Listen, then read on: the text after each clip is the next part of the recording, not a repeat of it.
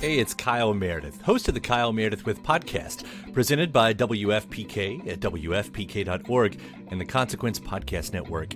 It's a series that puts the spotlight on iconic musicians and actors, inviting them to drop by and talk about their latest projects, whether it's albums, TV shows, films, or beyond. I'm gonna say something I don't want to say. Here it goes. Without Spinal Tap, there is no Tenacious D. Whoa! Man!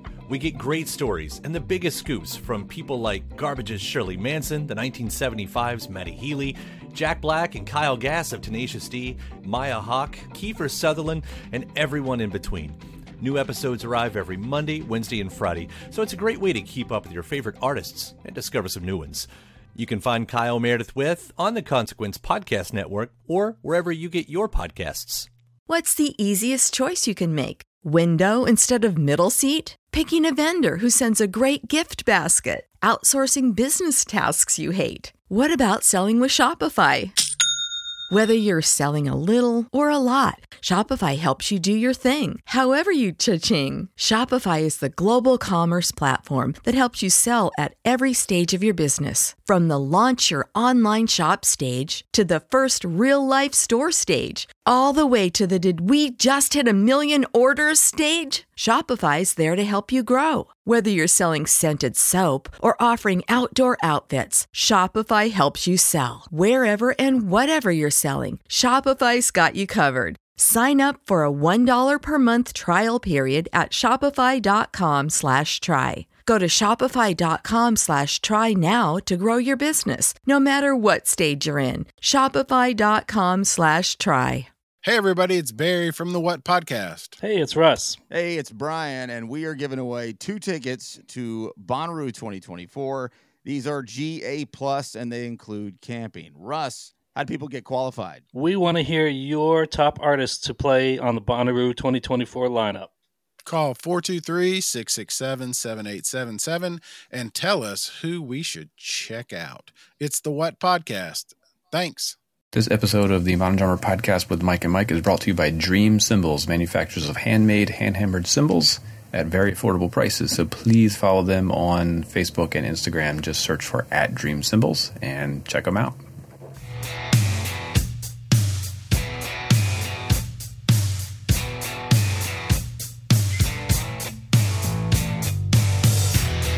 What's up, everyone? Welcome into episode 140 of the Modern Drummer Podcast with Mike and Mike. My name is Mike Johnston from Mike'sLessons.com, and my co-host, who will be joining me shortly, is Mr. Mike Dawson, managing editor of Modern Drummer Magazine. How's that for an old school intro? Once Mike and I get all caught up, we'll be discussing bass drum heads and how different bass drum heads can really affect the sound that you're getting out of the drum.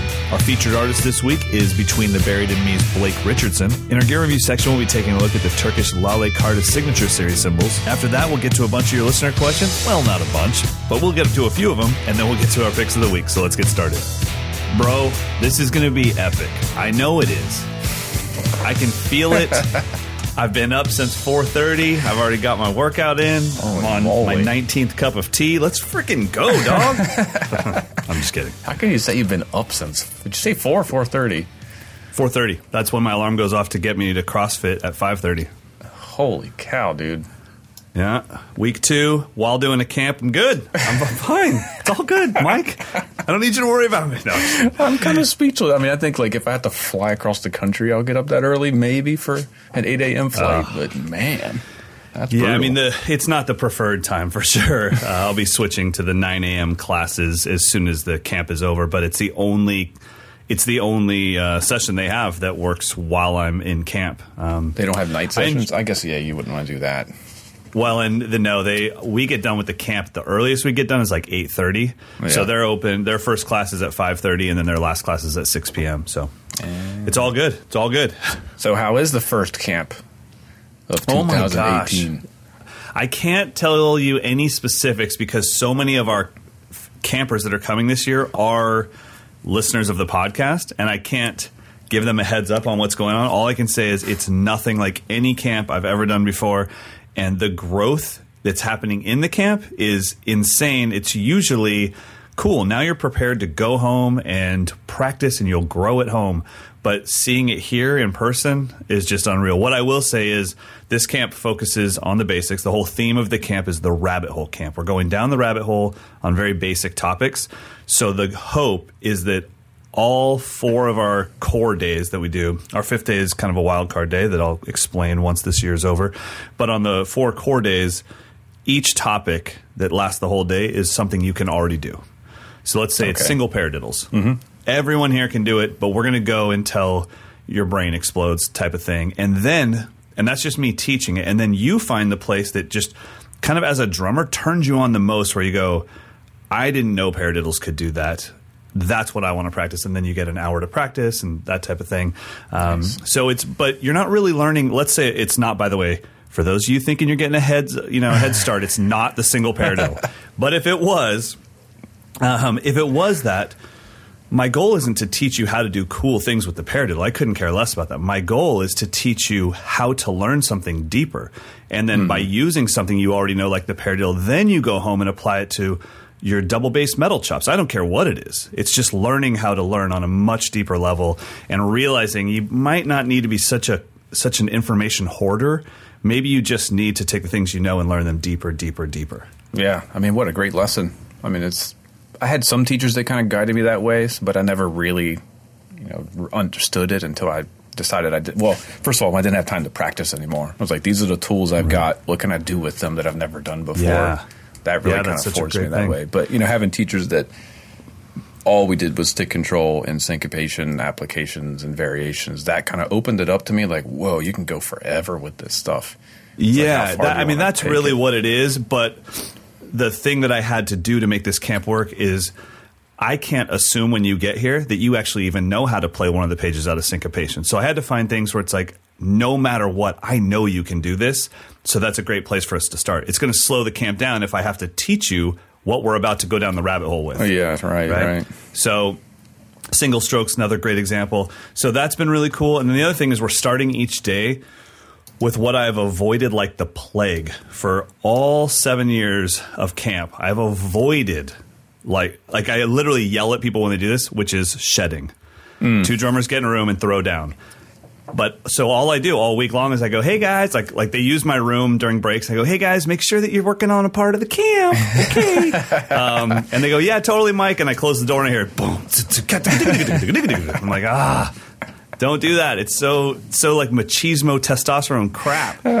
Um, so here's what I did. I said, you know what? We're going to do that the first thing. You're going to wake up. You're going to walk in, and we're going to shed, but we're going to make it so that you don't so the fills are the least important part of everything because we're going to have a theme to each shed. So uh, the theme to day one was can you do you know where you are in time? So we're trading two bar fills and no one is waiting. There's no beats in between. When my two bars are up that's when your two bars starts but what happens is you notice that people start waiting for, let's say that I'm the one soloing for two bars. They're waiting for me to hit that final crash to give them the go ahead to go. Yeah, right. Well, I don't want to crash on the one. I, want, I might want to crash on the and of two in the next bar. I want to go over the bar line. So it's like I need you to pay attention to where you are in the phrasing. So by day two, we were trading four bar phrases, and not one person didn't know where they were inside of a four bar phrase of improvisation. That's, huge. awesome. Yeah, that's great.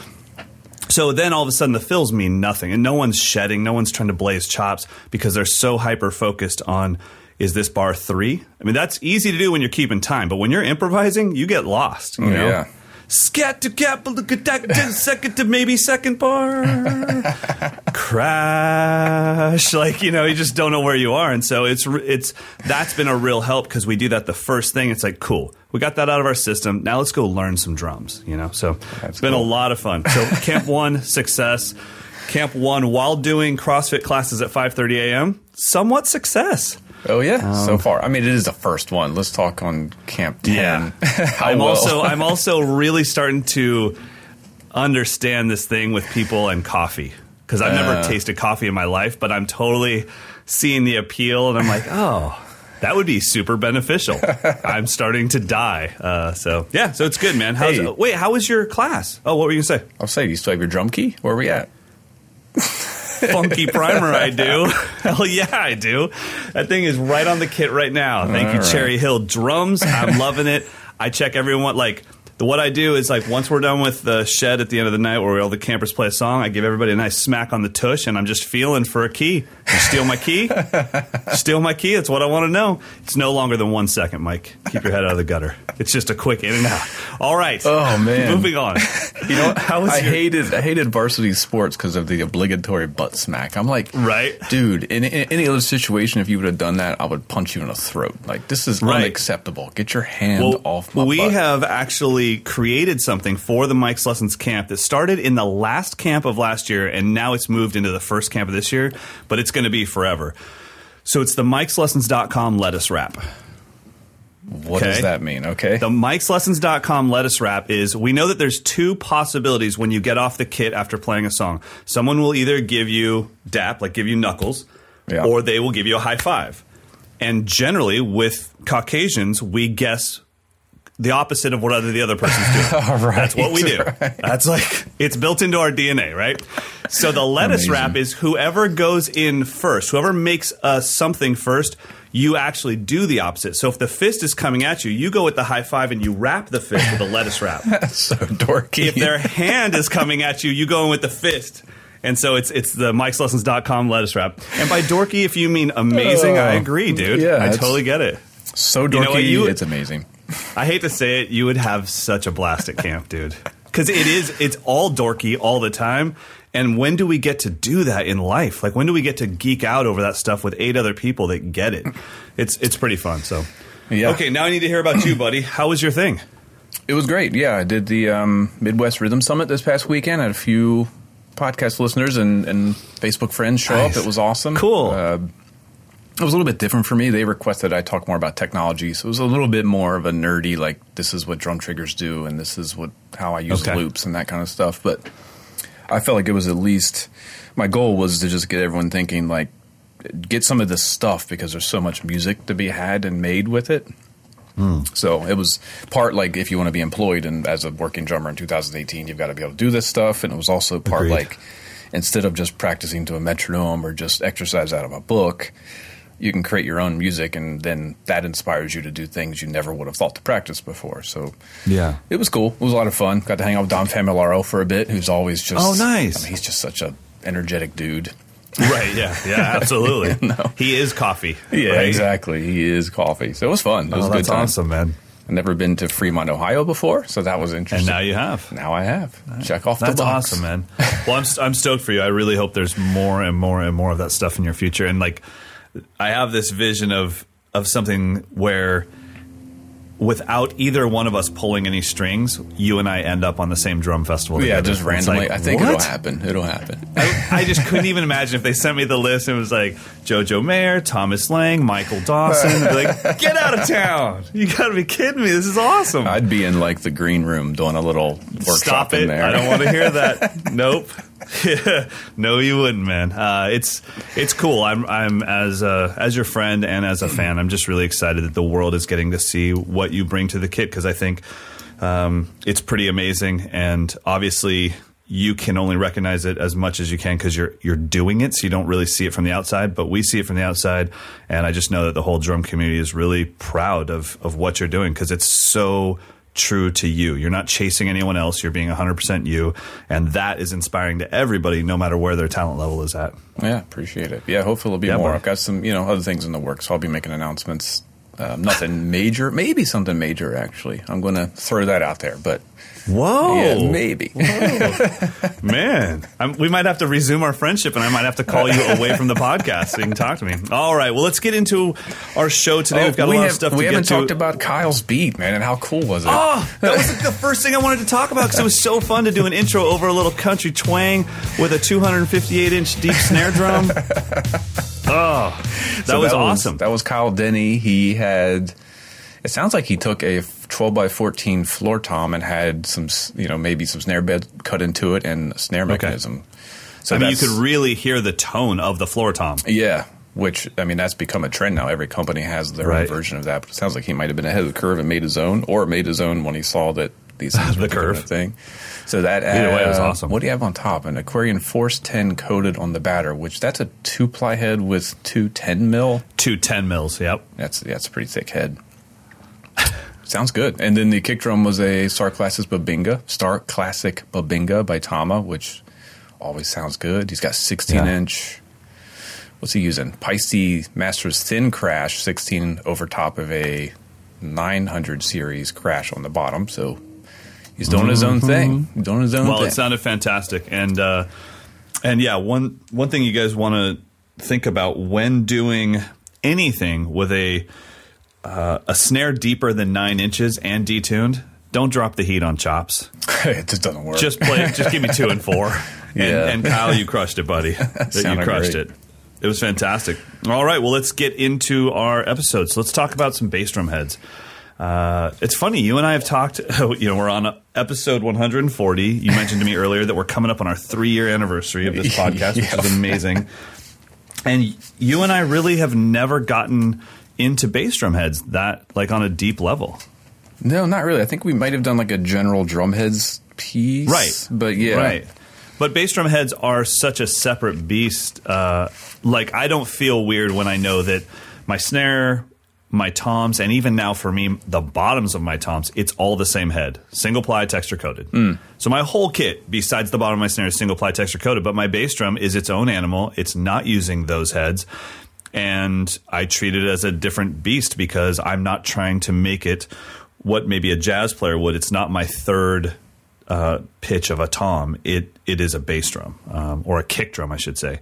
So for me, um, so yeah, so they you can have your own recipe for for kick drum heads, and they all do something different. And you also have to f- weigh the balance between a muffled head or a non-muffled head with muffling in the drum. Those Yeah. are very different sounds to me. Yeah, and and I think um, ease of use is a big factor with that. Like Mm. I was actually talking to you know Mike who was at the clinic uh, about bass drum heads and just a little bit, and and I kind of my point is like yeah, pre muffled head is awesome if you want that pre muffled sound, but what if you want some more ambience and some more resonance? You're never going to get it from that head. But Right. You if take use- the towel out and nothing changes. yeah, it's it, I mean, which is perfect if you know you always want one sound, but if you Right. want to, you know, so that's not the most versatile thing. It's an easy sound to get. I it's an easy sound and and for a lot of people that don't know how to achieve you know you and i have experienced this with our students so many times that in the beginning a lot of drummers are scared to mess with their drums they're like i don't know this is how it came from the store i'm, I'm, I'm not going to turn any of these knobs and these keys Yeah, um, it's true. and i remember thinking like when the evans emad head first came out Yeah. same with the aquarian Yeah. super kick set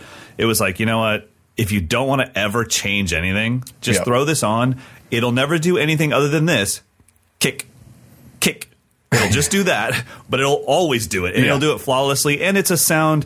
It's kind of I hate to use this term, but it's kind of that drum porn thing that we all like, where it's like, eh, that's just cool when someone rips chops because you can hear every single note. Yeah. But if somebody said, "Hey, I just need like a nice singer songwriter open bass drum with like a big felt beater," and you're like, Yeah. kick, kick. it's not going to really give you what you wanted. So, like you said, that's why if there was the best sound, we would only have one head. The reason we don't is because there's the best sound for every situation, Yeah. and that does change. So let's talk about what we have to go through. So, yeah, well, let me talk about from my personal experience. I was a pre muffled head user from the moment those things came out. It was awesome. I didn't have to put any pillows, any towels in the drum. I could take it to any gig, and it always sounded good. But then I On went the in- uh, on the Signia. no, this was on the export. Oh, Yeah. bro, you okay? So th- that would have been probably a Power Stroke three. No, it was the um, when the Super Kick One first came out. Okay. everyone so the Power Stroke it. 3 was the first one I saw that had anything other than a than a head. It had like just the extra ply Right. as the ring. Yeah, Super Kick was the first one I saw that actually had muffling in the head. Okay, Yeah, so that yeah. was your move to muffled heads. yeah, and everyone in, in my town was like, "Whoa, that's the greatest thing ever! It just sounds Right. perfect. It gives you that kind Yeah. of pre pre EQ'd, real tight and punchy." But the first time I went to the studio with one of my bands, and we were in a big wood room, and the engineer was like.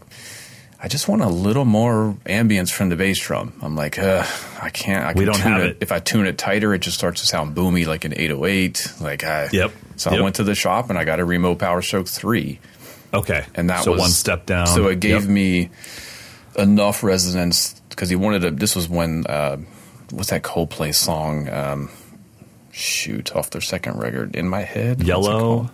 No, after that. It starts with a big drum beat. Okay. Anyway, he was like, Wow, you s- never sing drums. That was awesome. he was like, "That's the sound we want. We want room, all- mostly room mics." It's like I can't get that with the super kick. Not that it Right. sounded bad. So the Power Stroke Three actually got it, gave me just enough resonance, enough sustain. Um, so that kind of pushed me back to like, okay, maybe it was too much of a good thing. Maybe I need to learn how to manipulate a more resonant, open sound because you can actually make. I mean, you think about all the records that were made with a coated ambassador. Everything in the '60s, Sure. everything in the Of course. '70s. I mean, it wasn't mm-hmm. until like the pinstripe was invented that you know folks started using thicker heads on the bass drum. yeah. And Yeah. like for me, like Jeff Porcaro has one of the greatest bass drum sounds of all time. He used a coated ambassador on almost everything. Right. Yeah, yeah, yeah. There, there's an attack that comes out of those single ply heads, and like I said, you can still have that attack, and then just put a pillow inside it if you Yeah, needed to totally. be that. And there's a, there's like a Um, magic like there's a threshold for me. Like a, I, I really like a single ply coated head on front and back. And when you first put it on, it's like, oh my god, this is the worst sound. There's no low end, and it's all this bright spraying stuff. And then you, if you throw a pillow in, it's like now it's super dead, and it doesn't give me anything. So there's, there's like a magic spot where I find just enough muffling where all that high stuff is gone, but then there's all this nice big round low end. Yeah. And tuning wise, if you go just above the wrinkle point, there's still some like point to it. But Yeah, again, all sure. of this is like you have to spend time, a lot of time. Rather, if you just put a pre muffled head on the drum, it's like, "Thup, there it is. You know, recording. here's something that also that I've found that slowed a lot of my students down from experimenting with bass drum heads. They're expensive. Yes, true. Yep. So so you don't want to mess around and be like, oh, let me just try out a single ply clear. Oh, I didn't like it, but that was forty dollars. Yeah, so so true. uh, eighty dollars front and back. So I think that obviously, like I changed a lot. What I did, and I'll just say it straight up, I did it based off of finding an Aquarian artist who had the sound I wanted, and I called my Aquarian rep and I said, "What is Jost Nickel using in these Meinl videos?" Oh, cool. I wasn't a Meinl artist yet. And I didn't even know who Jost Nickel was because I called him Jost. Yeah. I was like, "What is Jost Nickel using in this video?" And my Aquarian rep, and I'd been playing Super Kicks forever. And Chris Brady said he's using the Force One front and back. And I said, "What's a Force One?" He said, "It's it's similar to the P3. It's a single ply head with another ply of a ring of a Yeah, reinforcement muffling ring, muffling ring. Yeah, but without the actual muffling that the Force One has. So." Yeah. I and that's when the light bulb went off. Like, you know what? Let me get my bass drum to have a little more tone and a little more attack, and from there, I'll season to taste with first a T-shirt, then a towel, and then probably the most muffling I go would be a DW pillow, like the hourglass mm-hmm. shaped pillow. That's me going, okay, I'm shutting this thing down. But uh, when I was changing from my Broadkaster over to the new USA Custom, I was taking the muffling out, and it was uh, a a, normal sized towel and then two shirts from Banana Republic with the tags on them. that I was so lazy to not return them that I stuck them in my bass drum. Hey. I was like, what? I literally looked at them. I was like, first of all, why are the tags on? Two, when was the last time I bought a collared shirt? That's an expensive. And Amber looked at it. I know, well, I got it at the outlet. They were eighteen dollars a piece, so uh, that's cheaper than one of those like bricks that you put in your kick for forty five dollars. So. So anyway, so yeah, so I think that that's when really things changed for me with bass drum heads was I found an artist who had the sound that I liked that I liked, and I knew he played for the company that I was getting my heads from. So it all worked out. So I think if you're nervous about I don't want to spend forty or fifty or sixty dollars and be wrong, find an artist and then just find out. I mean, with with today's social media, you could probably even ask the artist. Yeah, right. You know, Yeah. I had no way to get a hold of Jost. This is like eight years ago, but um, now I would actually hit Jost up on Instagram or on Facebook and be like, "Hey, what's your bass drum recipe?" Yeah, and it's been such a, a point of mystery and fascination for me. Every time I interview someone or go check out a show and I can get to the kit, the, the one thing I look at is the bass drum. What are they using? Do they have Yeah. anything in there? How's it set up? How's it mm-hmm. tuned front and back? I mean, I'm that's I'm like because it bass drum for me is so mysterious, mainly because what you hear when you play it is not what actually gets projected out in front. Right. So a lot of it is you have to kind of, you know, shut your ears off and just trust that it's doing what it needs to do in front of the kit. You know, like Yeah. like Steve Jordan's kit was very interesting. He actually had a coated Power Stroke three on it and, and the logo Okay. head on the front, but he had a bunch of stuff inside which I didn't expect. You know, but it was Really? tuned, but it was tuned kind of higher, and he had like a blanket or something inside. Mm-hmm. So that was interesting. And then uh, when I interviewed Shannon Forrest for a woodshed feature was the day he got his. At the time, he was a Yamaha artist, and he got his first recording custom kit from him. So I helped him put it together. So I got to see Oh like gosh. how he tunes it and how he sets everything up. It was a coated ambassador on the kick drum, front and back, and a big old down pillow inside of it. And There you it, go. It sounded amazing. It sounded absolutely Right. amazing. Which that is the Jeff Porcaro sound. Like that's Totally. That's and that's what. Ash does. And every time I'm like, bro, your kit sounds horrible. And like, go in the control room, tell me the same thing. And I go in there, I'm like, oh, your kit sounds so good. Yeah. Unbelievable. Um, and the other thing that we have to take into account too, especially with bass drum heads more than any other head, is durability.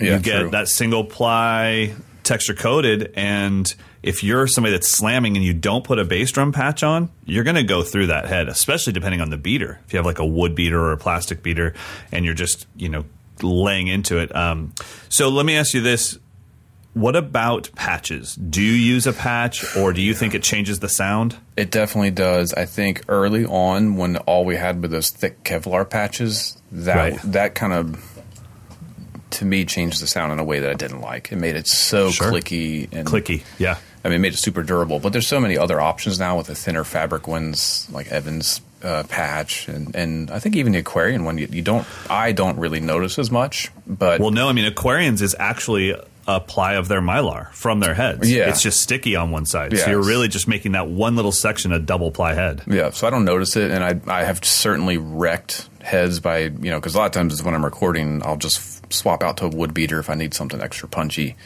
Yeah. I don't consider that. By the way, it's a coated ambassador, and Right. Yeah, yeah. so Yep, I've certainly destroyed heads not thinking about it. So I'm very cautious now that if I'm going to use a plastic or wood beater, you know, I'll put something on the head to make sure it's it's Mm-hmm. safe. But yeah, those original ones, and I even used like the double kick one. That was it was Yeah, just you so did. thick, or the Danmar that had like a The piece of metal Danmar. in it. Uh, they were they had plastic. Yeah, I mean, I uh, my first patch ever was gaff taping a silver dollar there. Yeah, yeah, or duct taping. That's I didn't even good know for gaff durability. tape yeah. Oh yeah. But you know, another Plast- another guy with one of my favorite kick drum sounds is Todd Sucherman, and he uses the Danmar pad. Wow. I mean, it, but he has a great bass drum sound. Absolutely. Absolutely. Yeah. I think experimenting is the key and understanding what's out there and then also learning, okay, they all have the same thing for the most part. Remo has a, you know, has their muffled head and Aquarian has their muffled head and Evans has their muffled head. They all just call them different things. And then Yeah. everyone has a single ply coated head. Yeah. Uh, there's Aquarian went ahead and named theirs the single ply texture coated. Uh, it's so then- hard for me to write about their products because it's like it's a coated texture coated. I mean, duh. Yeah, I know, right, right. yeah, uh, I know. I, we've talked about it. I, I'm like, you know, uh, and that's one thing I will say about the marketing of Remo is that just like a lot of times we call phones iPhones, no matter who makes them, a lot of times we call single ply heads ambassadors, and Yeah. we're not talking about Remo. We're just talking about drum heads, and that's a that's kudos to them. That's fantastic marketing to be able to do that and to call. Yeah. You know, we've talked about it before to, to call all tissues Kleenex. Yeah, exactly. And when you become you know, the the noun for that product, that's pretty awesome. It's pretty amazing. So, everyone, we get into your. uh, oh, we were talked about front heads. I didn't which- know that mattered. No, I'm just kidding. Um, Well, so- first of all, to put a button on the batter heads, which we didn't really even dig into, but there's a feature in the June issue. It's all about what you need to know about bass drum heads. I tried We to get it. into the nuts and bolts of single ply, double ply, pre muffled, uh, vintage style, and resonant heads. But I would say for everyone who's been afraid to try a single ply head as a batter head, get one. Just have Yeah. one and just experiment because I cannot find the low end kind of warmth from a pre muffled head that I can find from a single ply coated head with just the right amount of muffling. I Totally agree. different I agree. experience, but it takes some work. So that's I can see the and if you ever want your bass drum to have tone, it's it's just not going to have it with those muffled heads. And so it is nice every once in a while, even to change up your own practice to say, okay, I'm going to have my bass drum, nothing in it, single ply coated heads, and let it ring out and be an actual bass drum instead of a kick drum. And it's going to change the way you play. Yeah, and I think that's sure. super important. I think the other thing that we should say though is it's going to be tough to find the right head if you don't know what the uh, the end result is that you're looking for. So it helps if you know like if you want the most Pantera sound ever, stay away from you know uh, the, the modern vintage Yeah. head. it's not going to work for you. Uh, so. So having a bass drum sound in mind really helps. That's why I mentioned the Jost Nickel thing. Like I was on that search for my own sound, and when I heard his bass drum, I said, "Okay, kit wise, it all sounds good, but the kick, that's what I wish my kick sounded like. And hmm. that's what led me down the journey. So, all right, what about as far as Rezo heads? Why do all companies put their logos on horrible Rezo heads? it's like, dude, I'd be happy to. Well, they don't do it as bad as they used to. It used to be really bad because it was like this giant like sticker thing. Um, you know, sometimes they'd paint it on, but I'd say it's better now. Uh, do you? Well, let me ask you this: Is there any muffling touching your Rezo head? Totally depends. Totally depends. Okay. Now, I have found, um, again, it's so much experimenting, which is why I think the best situation for someone who wants to just really get to know the drum is just two coated single ply heads, and then it's totally up to you to kind of figure out what happens if the batter head is medium-ish and the front head is super loose. You get like a distortion that sounds amazing. I think it actually adds like room tone. It makes the drum sound like it's in a mm. bigger room. But do you think like why would I ever want the front head to be like essentially wrinkled? But it's a it's a really cool sound. I think of like soul coughing or something like Yeah, bands that have real for sure. vibey bass drum sounds. It's like there's a yeah, there's like a distortion on it. Um, yeah. But to do that, you can't have anything touching it. But in general, um, yeah, usually, like my Ludwig kit, it's a pillow inside. I'm going for the, just the classic punchy sound. Sure. Very rarely do I leave it unmuffled more than anything because the microphone just keeps picking up the sound and it just starts to hum. You can get feedback Yeah. and all kinds of annoying stuff. Yeah. Uh, but you know, I like either I either like a thin resonant head so I can dial in that distortion, or a super thick like FiberSkyn or a calf tone or something. Okay. They kinda- you, did you ever use any of the muffled heads on your Rezo side? Totally. I mean, again, I Really? was I was a super kick system guy for years, and So it was perfect. Did you do regulator? Yep, regulator. Yep. I did that. And it was that was great. my, my touring days was super kick and then regulator. Yep. But but my problem with those again is that the muffling takes away all the high overtones, which is actually what gives you some vibe if you dial them in the right way. It's just Right. this roundness, so you're always going to get this round resonance, which in most cases is what you want, but not always. It's like Right. Yeah, I there's don't- a lot, of flexibility. Yeah, I you agree. don't get any kind of like papery kind of coolness if, if it always has a muffling ring on it. So I'll usually either go like super heavy, which I think actually brings the fundamental note of the bass drum down a little bit, like a coated Emperor or a coated um, FiberSkyn or something, or the single ply, just a regular single ply. Hmm. In general, I don't love the pre-muffled resonance anymore. Again, because it just it gives me too much of a pitch at times that I'm Yeah. like chasing this note. Like, what the heck is going on? And it's the front head just producing the pitch. Yeah. I just kind of feel also too like that when we talk about the flexibility when I'm tuning up pre-muffled heads on both sides, there's like this area of tuning where I'm tu- turning the key and really nothing's happening. I'm like, ah, it still sounds like that. It still Yeah, sounds like that. right. And I'm, I'm really kind of cranking it and then making it loose. And I'm like, it kind of sounds the same all the time. when I have two single ply heads or even what I use uh, with the uh, Force One, it's a drum. Like I'm actually getting tone out of it and I'm tuning both sides and I just have so much flexibility to do exactly what you're saying. Let me try this. Oh, let me try this. And every time I do a little adjustment, it's a new sound. And I think that that's a lot of fun because it gives me more flexibility to find what what I like in bass drums. Yeah, and it's always it's always different. I mean, sometimes I like the batter head. I mean, the front head really high, and it gives me that real kind of big boomy sound. Or I like it just Sure. above finger tight, and it's just ultra punchy and kind of gritty. Um, in general, for me, the batter head I kind of I tune for attack, and then I use the front head to bring in any kind of tone, either to get rid Resonance. of tone or to bring in tone. More. Sure. Yeah. So that makes sense. My general, you know, unless I'm playing And I like think a it also- or something, but Right. It also, I was just going to say, it also depends on the bass drum size. I have a, f- my bass drum is only 14 inches deep, so my resonant head is massively important. It Yeah, wouldn't be true. quite as important on my 18 inch deep bass drum, where the resonant head really doesn't get to do its job. So, Yeah, I think on man. deeper drums like that, that's when a super heavy pre-muffled head is even more of a problem for me because you Mm-hmm. you can't physically hit the drum hard enough to activate the. At least I can't to actually activate Yeah, the head. I'm with you. It just you just get I this kind of completely. all attack sound. So anyway, yeah, the feature is in the June issue. I tried to canvas the entire current crop of what's out there. Um, and we're going to do the same thing with snare drums and toms. So we'll, we'll return Awesome. to this topic in the future for sure. I love it. Well, before we get into our featured artist, let's uh, hear a little bit about this week's sponsor, Dream Cymbals. Dream Cymbals. Uh, they uploaded a couple more lessons to the website. So if you go to dreamcymbals.com, there's a there's a really nice one by um, I think we called him out before, Nikki Bags. Yeah, man, that Uh, dude's yoked. Yeah, Nick Nick Baglio. He's got a a good. I mean, his drums always sound killer, but he's just you know simple sticking right left right left left kick, and he just shows you how to kind of displace it and create interesting figures and stuff. And it's kind of funny because he messes up and his voiceover, you know, might drop a couple curse words here and there. It's pretty cool. He's a good drummer, man. I He's started beast, following him yeah.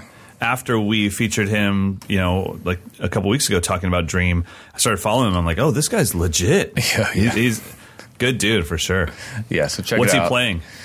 Uh, oh, you know what? They actually don't say what his setup is, and the video's in black Okay. and white, so I can't tell the gear. But I'm sure he could he could probably chime in and tell us. But it's if you go to dreamcymbals.com backslash lessons, there's you know they looks like they're going to be adding stuff regularly, weekly or something. So it's you know short video based lessons, cool stuff. Cool, very cool. All right, featured artist is oh man, yeah, this is Blake Richardson from Between the Buried and Me.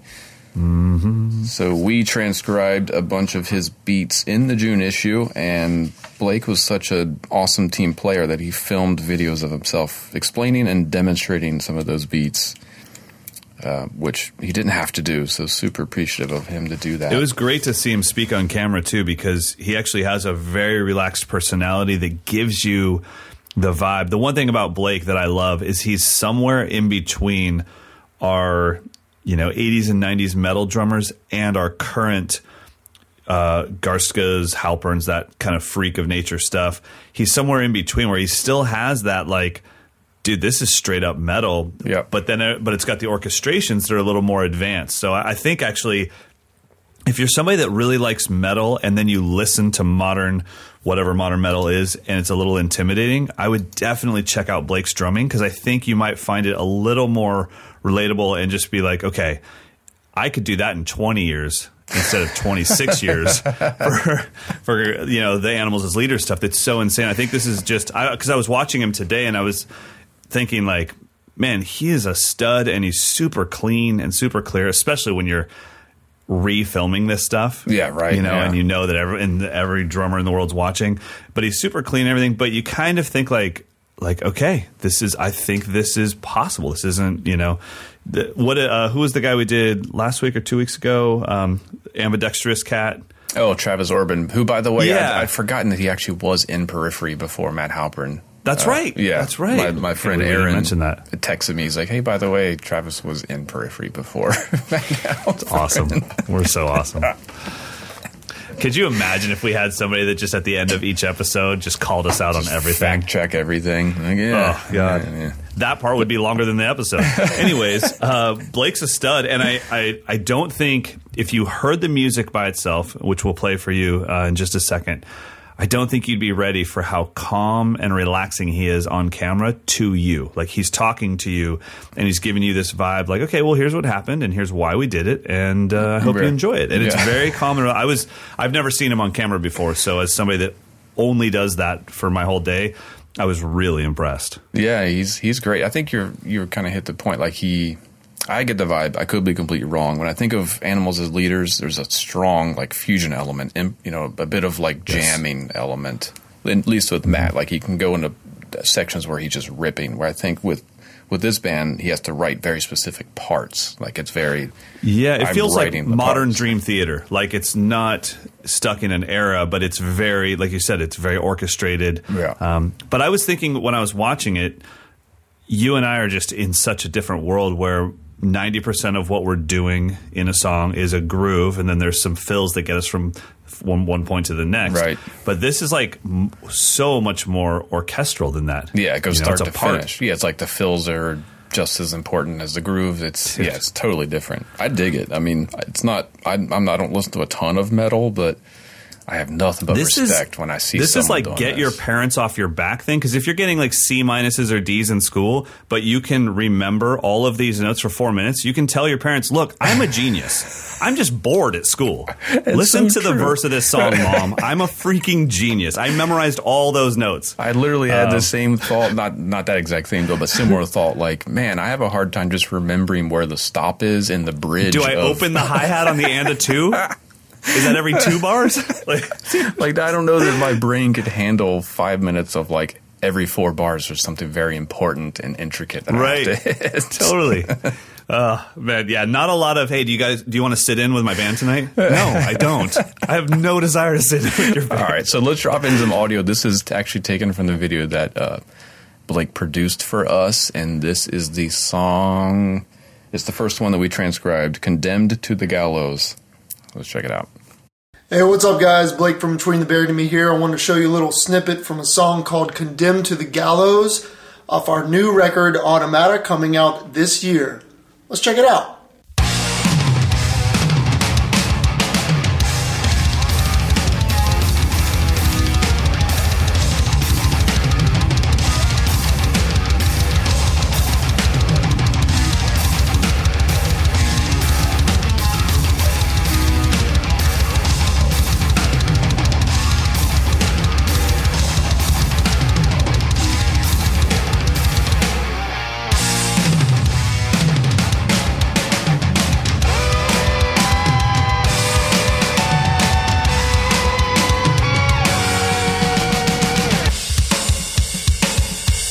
Sticking there is based loosely on a linear pattern between the hands and the feet. So, right hand, left foot, left hand, right foot. Now, I do take some liberties with some random coordinated syncopation points between my hands and my feet, whilst also carrying the main rhythm, which is a triplet feel, on my right hand. So one thing that jumps out to me right away is the audio. This is a video lesson. Yeah, no, he went That's full incredible.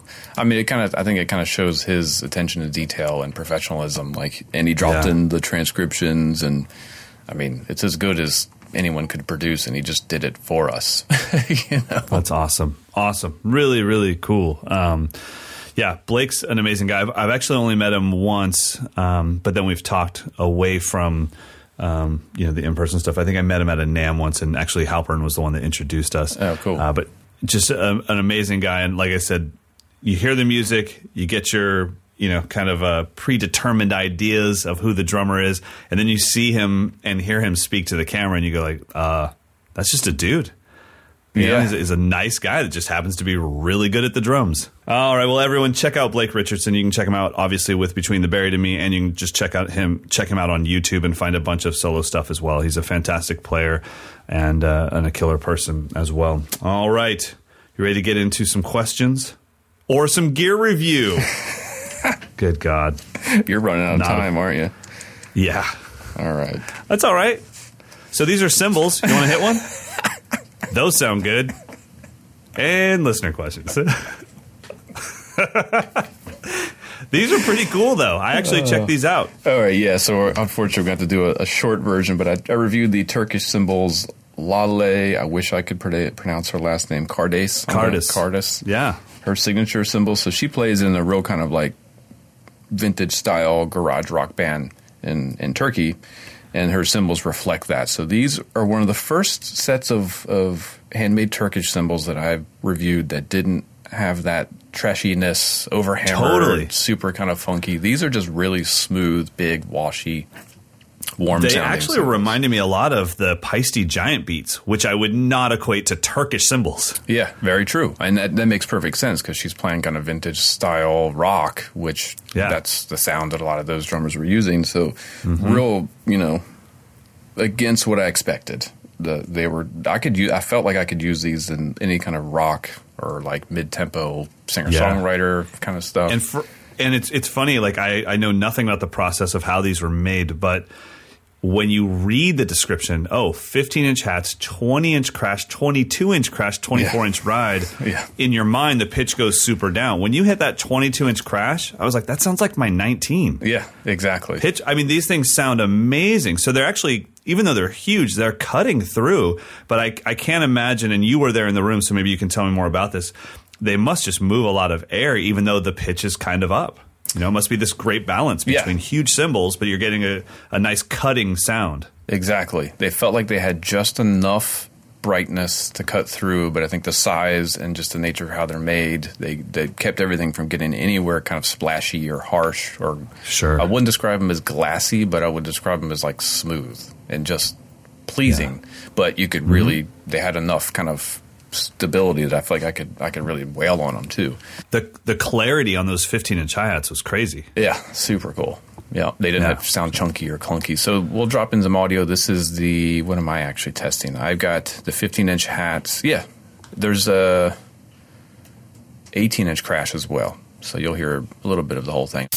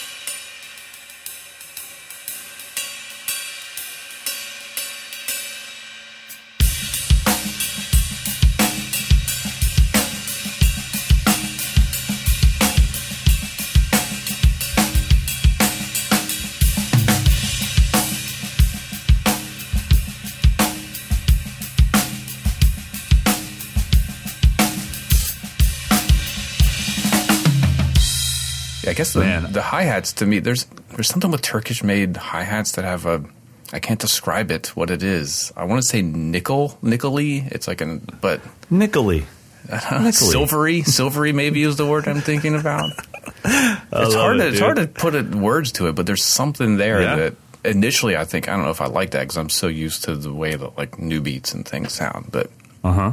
It's unique. It's kind of a sh- it's this extra bit of shimmer or something. I don't know what it is. Yeah, and if you go on YouTube and watch her play them, it, it just fits her style so well. These are these are cymbals where you can kind of I don't know how to say this because I definitely don't want it to be a negative. I mean this as a positive, but you can kind of have that garage vibe of just like I'm sweating, I'm hitting stuff, I'm not trying to be overly flawless, and they just hang in there with you. Yeah. Um, I was really impressed when I read. So I read the um, description first that you wrote, and then I listened to them, and the two did not match up as far as the sizes and the.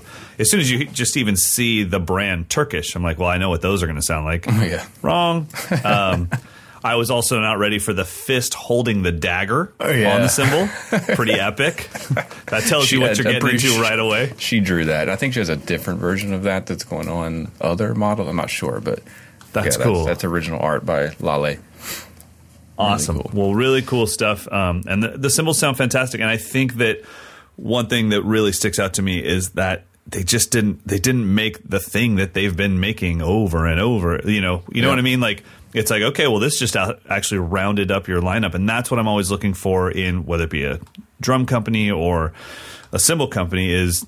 Did you just piggyback off what's been successful for your company, or did you actually expand your lineup so that your brand now has a, a more dynamic range? And Yeah, yeah. these have that. Yeah, it's true. I think of it's funny because I think of Turkish cymbal companies usually having like ultra heavy rock stuff and then super Right. dry, complex, dark stuff. This kind of is in that middle of like just nice and lush sounding cymbals.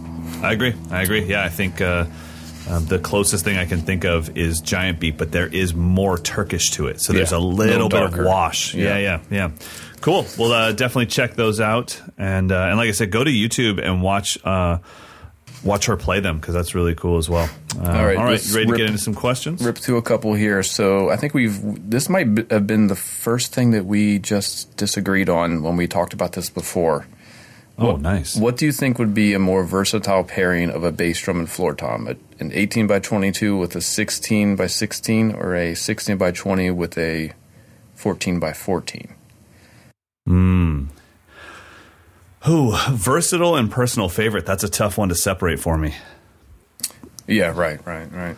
You know, because I'm thinking right away, like, well, 20 and 14, I can do everything I, I want with it. But then it's like, well, what is versatility? Is it going from the rock gig to the pop gig to the funk gig to the wedding gig? So uh, for me, it would, it's, I don't know. I, I like the 20 and the 14 because of the fact that if you're actually gigging, it's a lot less weight in those two drums Yeah. than a 22 and a 16. true. So it's going to be a little bit easier for loading in and loading out. Microphones can get me wherever I need to be volume wise. So I'm okay with that. Um, but it depends too. I, I really wouldn't want to be on a on a Zeppelin cover gig with a 20 inch bass drum and a 14 inch floor tom. So I think it. I think you just have to figure out what is the range of stuff that you're playing. Give me your opinion, buddy. Well, he said an 18 by 22. I automatically would remove that for versatility. That's not an option. Um, Right. If it was a 14 by 22, then you're now you're talking. But Right. 16 by 20. Now you're talking.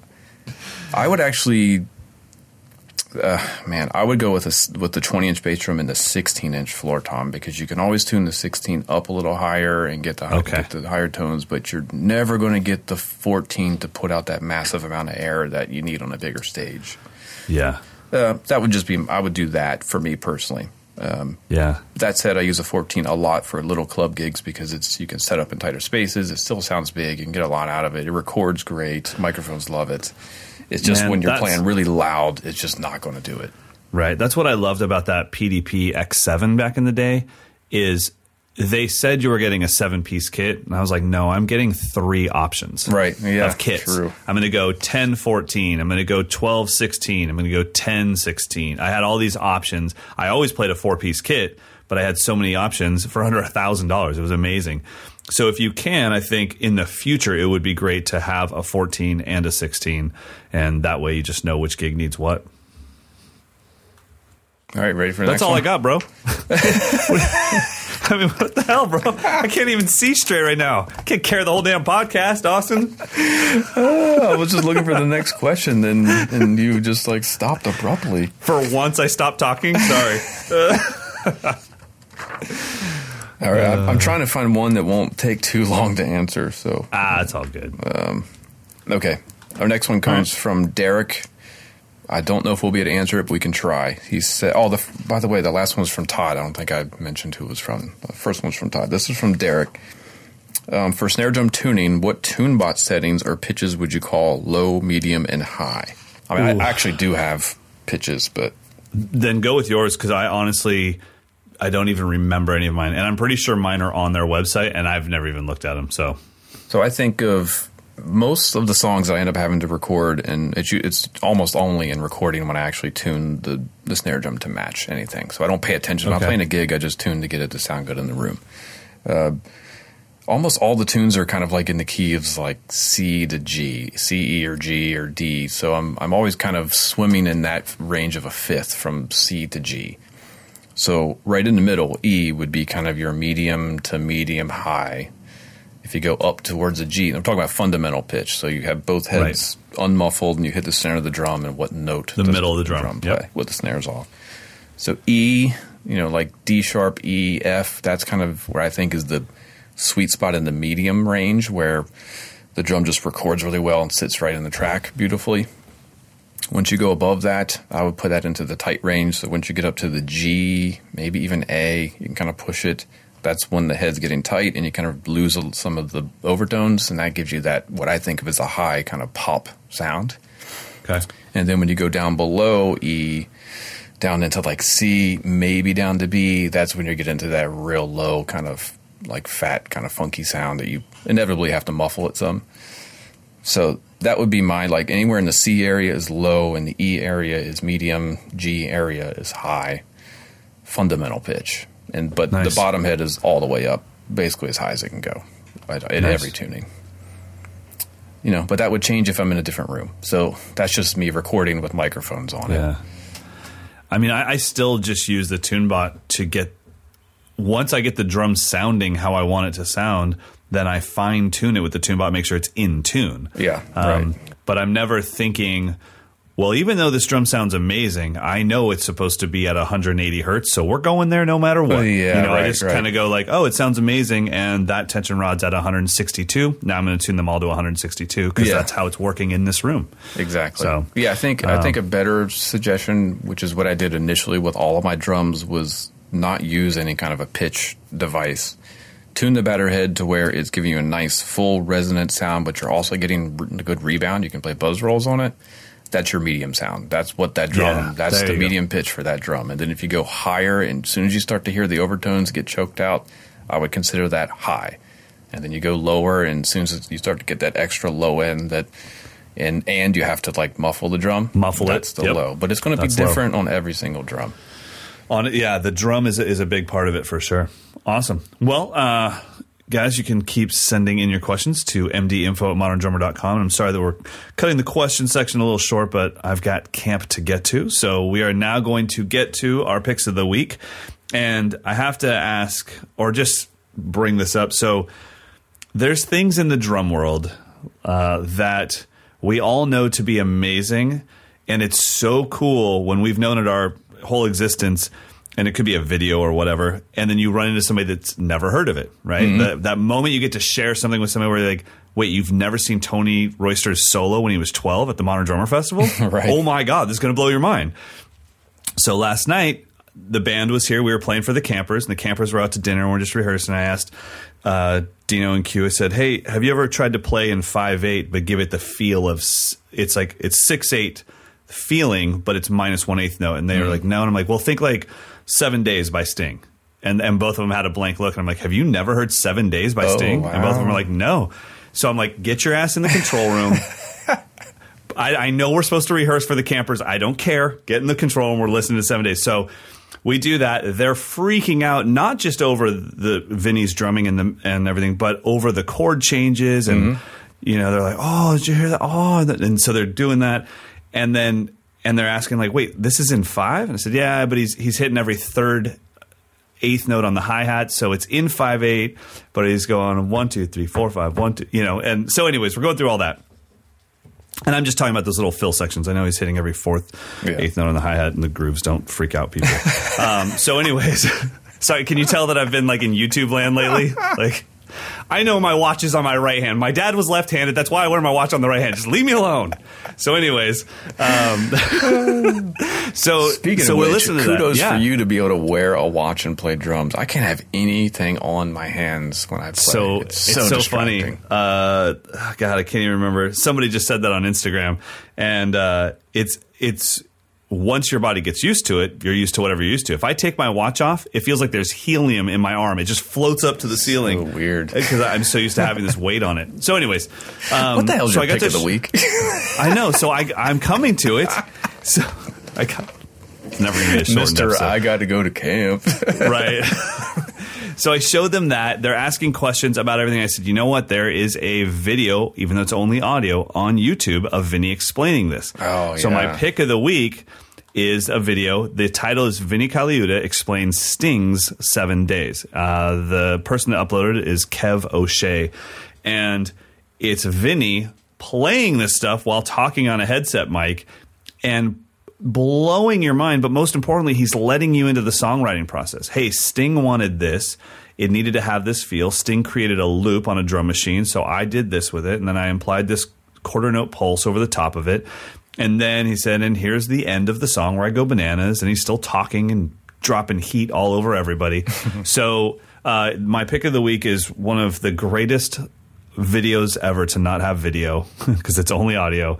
It's on YouTube. It's called Vinnie Colaiuta Explains Sting Seven Days. Did you see that uh, jazzheaven.com posted a video of someone lighting a cigarette while Vinnie was playing, like lighting it in his mouth, like he's just ripping in a rehearsal, and someone walks. He had an unlit cigarette hanging out of his mouth. Someone walks over and lights it. Shut up. Yeah, yeah. That's so Vinnie. It is He's like awesome. for man. me. It's like that golden era of Vinnie, like the mid late '90s when Right. Just yeah. so badass. It's awesome, man. And, and Not you know that I condone smoking, but you know, it was great to have like both Q, my bass player, and Dino, my guitar player, say like So this is Vinnie Colaiuta. Because Oh, you know they've heard of him, they know the name, they always hear me. But and but to see it like that, and to see have like sit them down and say this is the brilliance of literally one of the greatest drummers to ever live. It was awesome. They're like, okay, so what album is this, and how do I get that? And it, it was cool to turn your two friends, two musician friends, onto seven days, knowing they're going to find Saint Augustine in hell. Yeah, yeah. And I hung my head in nine eight. It was cool. So, Cool. what's your pick of the week, buddy? So my pick of the week is a concept, not an actual object. So um, I've spent a ton of time working on playing with a click track and an offbeat click track, and you know, trading fours with the click going off and on. What I have not done, which I need to go back and do a lot more of, is evaluating my sense of my own confidence in time over a long stretch of time. So and I remember reading this in a Bill Stewart cover story, probably in the mid 90s, thinking, wow, that'd be a great thing to practice. And I never did. So 20 years later, I'm finally coming back to it. Uh, so it's you you play along to a metronome for a couple minutes, get really locked in, make sure everything's solid, and then you turn the metronome off and you keep playing. And then five ten minutes later, you turn the metronome back on and see where the hell you are in relation to where you started.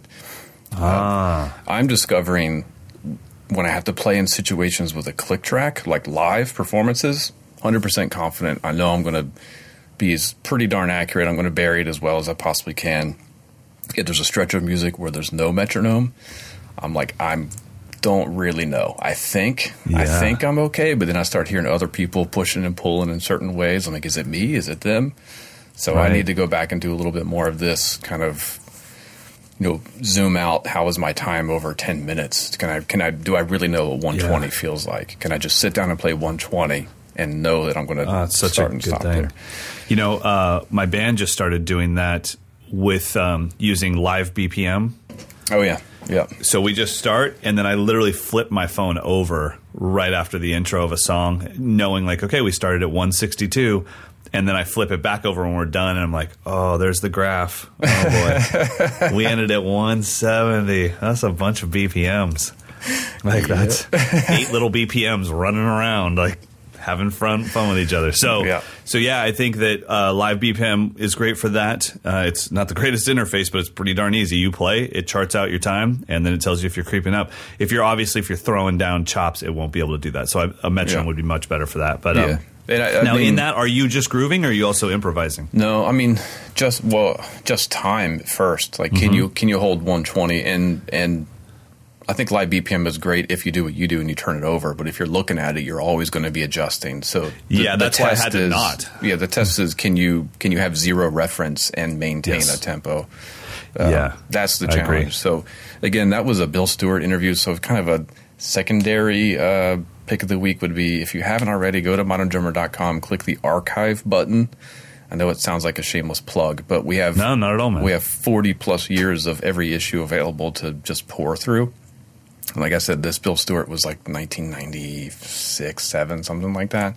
So there's, there, I feel like in every cover story, there's one of those things where if you reread it, you're like, oh, I never practiced that. How much better would I have been if I would have actually practiced that thing that Vinnie Yeah. talked about in 1994 and Right, whatever. right. When he gave us the secrets, and we were like, no, that can't be right, yeah. because then I'd have to do that. Yeah. So I just remembered this thing that Bill Stewart talked about when he was at William Paterson University as a college student, and that's how he worked on his time was turn the metronome on for a couple minutes, turn it off, keep going, turn the metronome back on, and face the harsh reality that you rush or, or slow down. One of the two.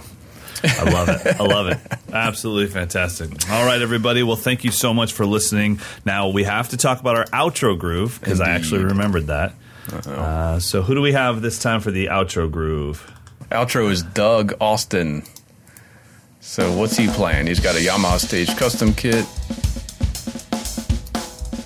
with Soultone cymbals. He's got the EMAD on it. Got some great sound there. Yeah. Funky beat. So he's actually using the Focusrite Saffire Pro. What else we got? Yeah, cool stuff. I'm, I love What else that do you need? Almost everyone is able to have a good sounding recording these days. I, I was going to say it sounds fantastic. Yep. So that's So- Doug Austin kicking us out of here. You got to go teach. I got to go get some lunch. And I will send you some files. Everyone have a fantastic week. We will see you guys next week. That was episode 140. Indeed. Uh, I'm so excited. So uh, we'll have fun next week, and next week I'll be way more with it because I won't be in the middle of a camp. Everyone have a great week. We'll see you soon. All right, see ya. Later, brother.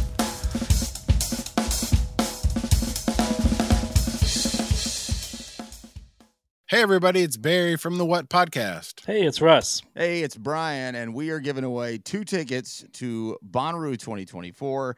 These are GA plus, and they include camping. Russ, how do people get qualified? We want to hear your top artists to play on the Bonnaroo 2024 lineup. Call 423 667 7877 and tell us who we should check out. It's the What Podcast. Thanks. Hey, everybody, it's Barry from the What Podcast. Hey, it's Russ. Hey, it's Brian, and we are giving away two tickets to Bonnaroo 2024. These are GA plus, and they include camping. Russ, how do people get qualified? We want to hear your top artists to play on the Bonnaroo 2024 lineup. Call 423 667 7877 and tell us who we should check out. It's the What Podcast. Thanks.